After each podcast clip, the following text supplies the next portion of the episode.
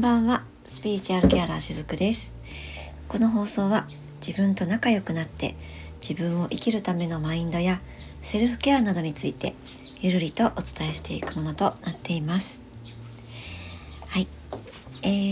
は5月の何日ですかね、26ですね。24の水曜日に配信する予定となっておりますけれども、前もって収録していますので、ちょっとね、こういった間違いもありますけれども、皆さんいかがお過ごしですか？今日私はですね、午前中のうちにちょっとバタバタっとやりたいことを済ませて、この後サロン業務があるんですけれども、ちょいちょい私の配信の中にも最近よくね登場している地球歴っていうのがね、時々ご紹介してるかなと思うんですが、杉山海一さんがね、代表でされている、いわゆるそのグレゴリオ歴、私たちが毎日ね数字の羅列を見てちょっとこう直線的なカレンダーですよね。そういったものとはもうね、概念が変わるような、もう真逆というのもちょっと違うのかな、全く違う世界の歴なんです。暦、暦ともまたちょっと感覚が違うんですけれども、もう歴なんです。本当に歴地球歴杉山海一とか言ってこう、入力してね、ちょっとこうお調べいただけるときっとすぐにたどり着けると思うんですが、本当にね、なんか脳天が脳天がねピカーンとなる感じです。頭の中がめちゃくちゃなんかクリアになる感じの地球歴のね、セミナーが今度なんと私の住んでいる北九州で開催されるということに偶然たどり着いたわけなんですよ。で、最近ね配信の中でも、なんで私こんなに地球歴のことをお話ししてるんだろうってね、自分でもちょっとよく分かって なかったんですが、そうですね、約この2ヶ月3ヶ月ぐらいかなの間に、ちょこちょこお話をしてきたと思うんですね。で、中には下書き保存をしたまんま結局アップすることなく流れたお話の内容とかもあるんですけれども、本当にねちょこちょこ地球歴のお話をよくするようになってて、これはなんか近々起こるかなと思っていたところ、他のルートでとある方にまた最近こうコンタクトを私が取り始めていたんですね。で、その方がこの杉山海一さんの地球歴のそのサポート活動も結構してらっしゃる方なんですよ。で、その方がまだそのサポート活動をしているっていうのは私あまり知らなくて、このサポートをしている女性の方なんですけど、この女性の方と最後にご縁があったのがね6年ぐらい前なんですよ。もうちょっと前ですね。7、8年前です、で、それを最後にちょっとご縁がまた途切れてたんですけども、ふとこの方のこの女性のことをね思い出してまたちょっとコンタクトを取っていたんですよ。そしたらまだその地球歴のサポーターをしているということにたどり着いて、でなんと北九州で今度ね6月にそのセミナーがあるということを知って、もうこのために私は最近ずっとこの地球歴のね話をしていたんだということに気づいたというか、こういうことだったんだっていうふうにね、改めてそのやっぱり私たちが普段、意識していないにかかわらず、もっと言えば意識していないその潜在意識の深いところも本当はちゃんと意識的に掴んでいるんですね。で、こうやって、潜在意識のところで何かしら求めているものをまたその言語化したりとかどこかで表現していくことによって、やっぱりこうやって、目の前に具現化される世界なんですよね。そのことを今回すごく感じました。で、そのね、セミナーもろもろ他のものにもちょっとまたね、この女性の方とも交流を持っていきたいなと思っていて、いろいろねものをこれからもやっていこうと思ってるんですけども、そのためにやっぱ費用がかかりますよね。でそれは1,000円2,000円とかそんなぐらいの、金額ではないんですけれども、やっぱそれぐらい、お支払いするってなると、いざ出すってなると、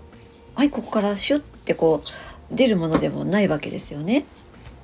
で実はね、私500円玉貯金っていうのをずっとしていて、これは昔ね、とあるお客様が私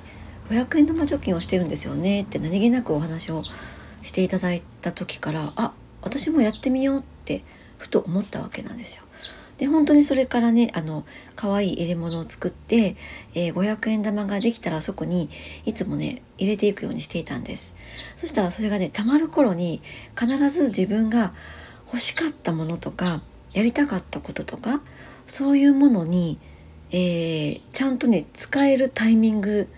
が訪れるんです。で今回も、500円玉貯金をちょっと前にね1回も使っていたんですが、また始めていたんですね。で、あ、そろそろもう入れ物がいっぱいになってきたなって思っていて、今度は何使うかなって思っていた矢先、この地球歴のセミナー、他もろもろね、以前あったご縁にまた、つながろうと、そういったご縁のための費用に使うことになったんですけれども、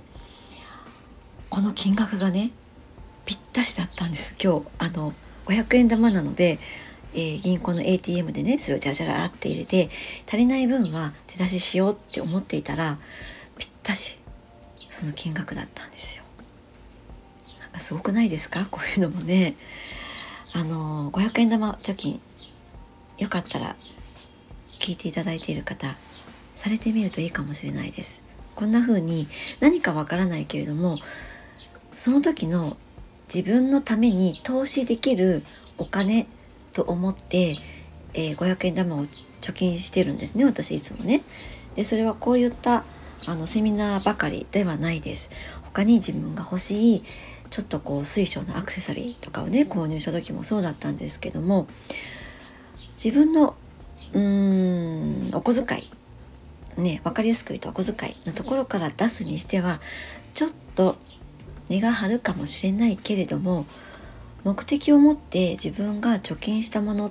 から使うと思ったら、どこも痛まないんですよ、私。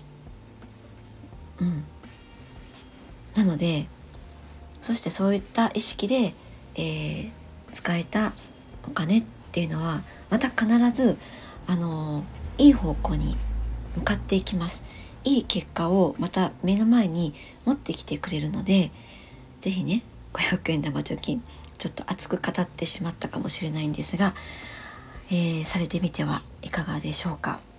そしてこの地球歴のセミナーにね参加した後の感想、ご報告とかいうのもちょっとまたできたらなと思っています。絶対にね楽しい内容になるはずなので、もう一度私受けたことがあったんですけども、その時は本当に未知の世界のことだったので、そのセミナーの内容にね必死で食らいついていこうみたいな意識で挑んでいたんですけども、今度は2度目なので、もっとこう気楽に楽しみながら、参加できるかなって、そんな感じがしています。なのでもしねまた機会があったら聞きに来ていただけたらと思います。はい、ということで、今の話の流れにちょっとつながっている今日は内容になるかなと思うんですけれども、今日は、タイトル的にはですね、頑張るよりも楽しんで流れに乗ろうということでお伝えしておこうと思います。これまでねいろんな行動をされてきたと思うんですが、その頑張らないととかね、やらなきゃとかね、そういった力むエネルギーってありますよね。で、自分の未来をイメージするときに、どんな状態でやればいいかと言いますと、もうね、やっぱりこれはこうふわっと緩んでワクワクして楽しんで、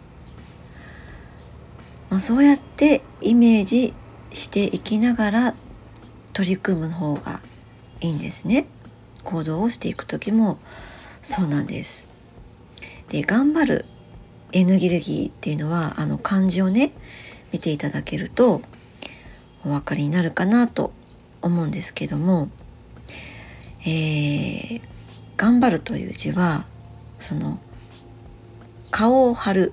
ね、堅くなに張るっていう字ですよね。なのでやっぱりねギュッとしたイメージになるのはお分かりいただけますか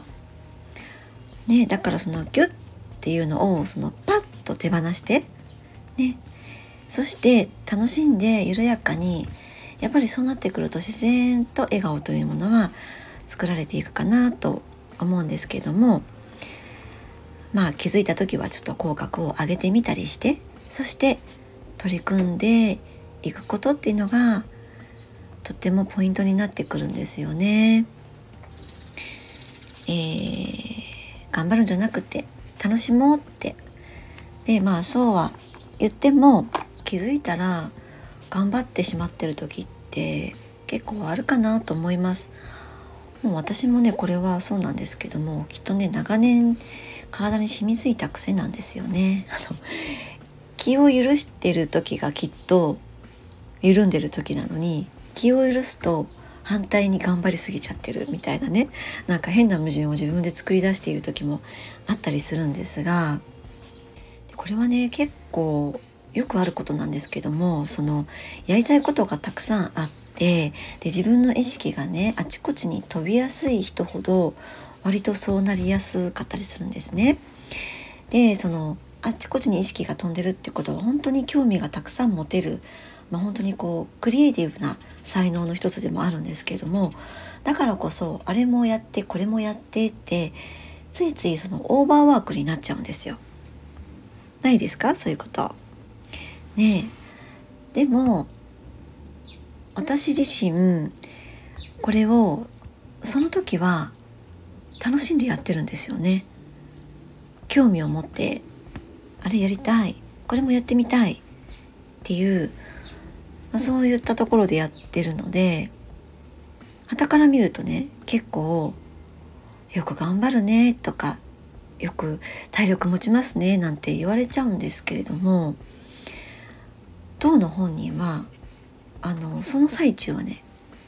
楽しんでるんです。ただ先ほども言ったみたいに、気づいたら自分の体力はねやっぱり限界がありますよね。年齢とともにそれは致し方ないところなので、だからそこに気づけずにオーバーワークになっちゃうっていうことはあるんですけども、でもやっぱり、自分自身がね何でもやることに対して楽しそうだからやってみたい、なんか興味があるからやってみたい、それどんなものかもっと知りたいからやってみたいって、そういうもう好奇心、興味バリバリみたいなワクワクした感覚で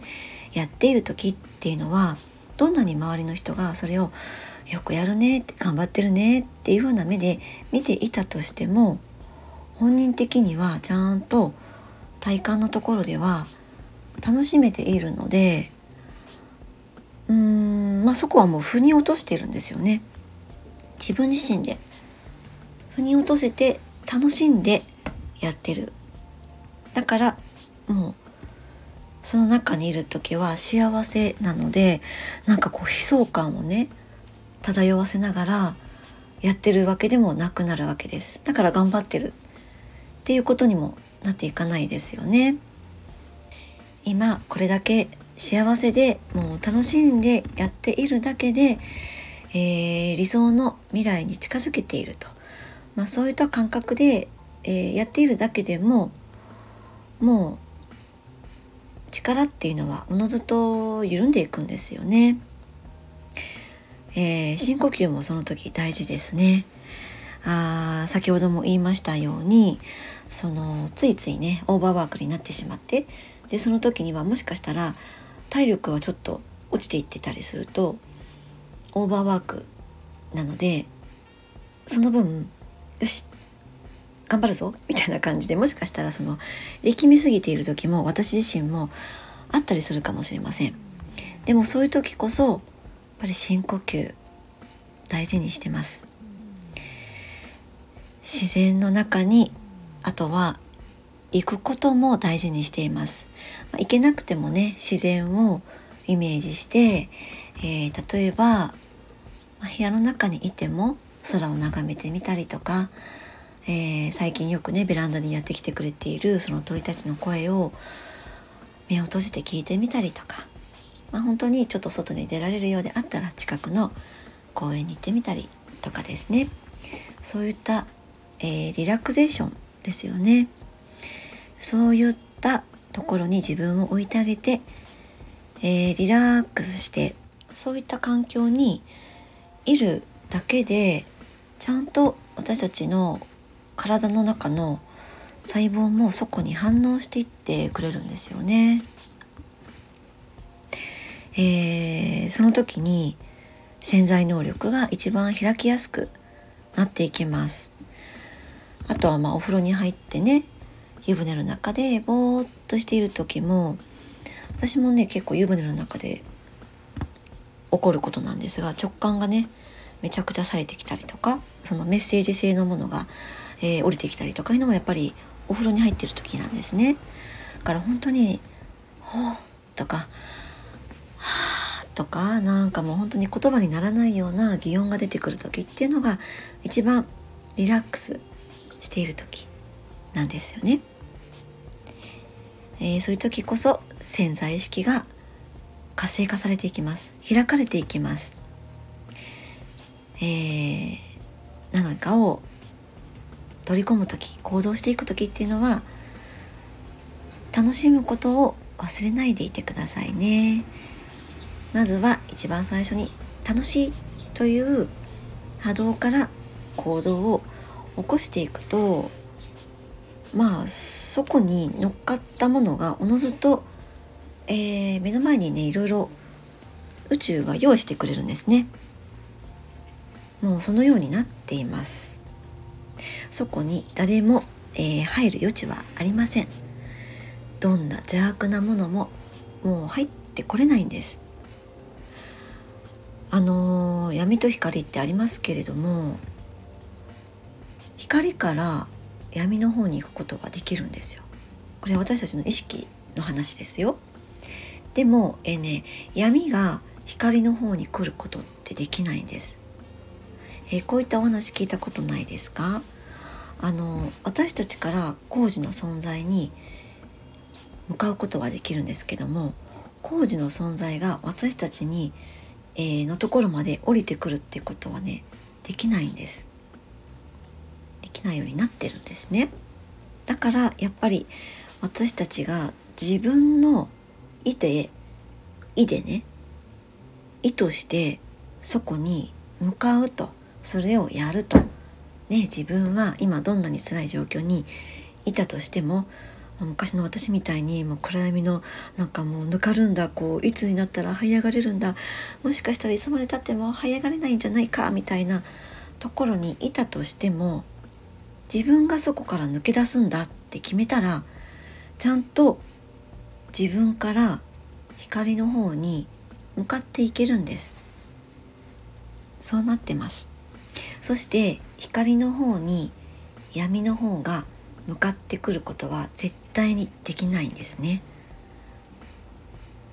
これはも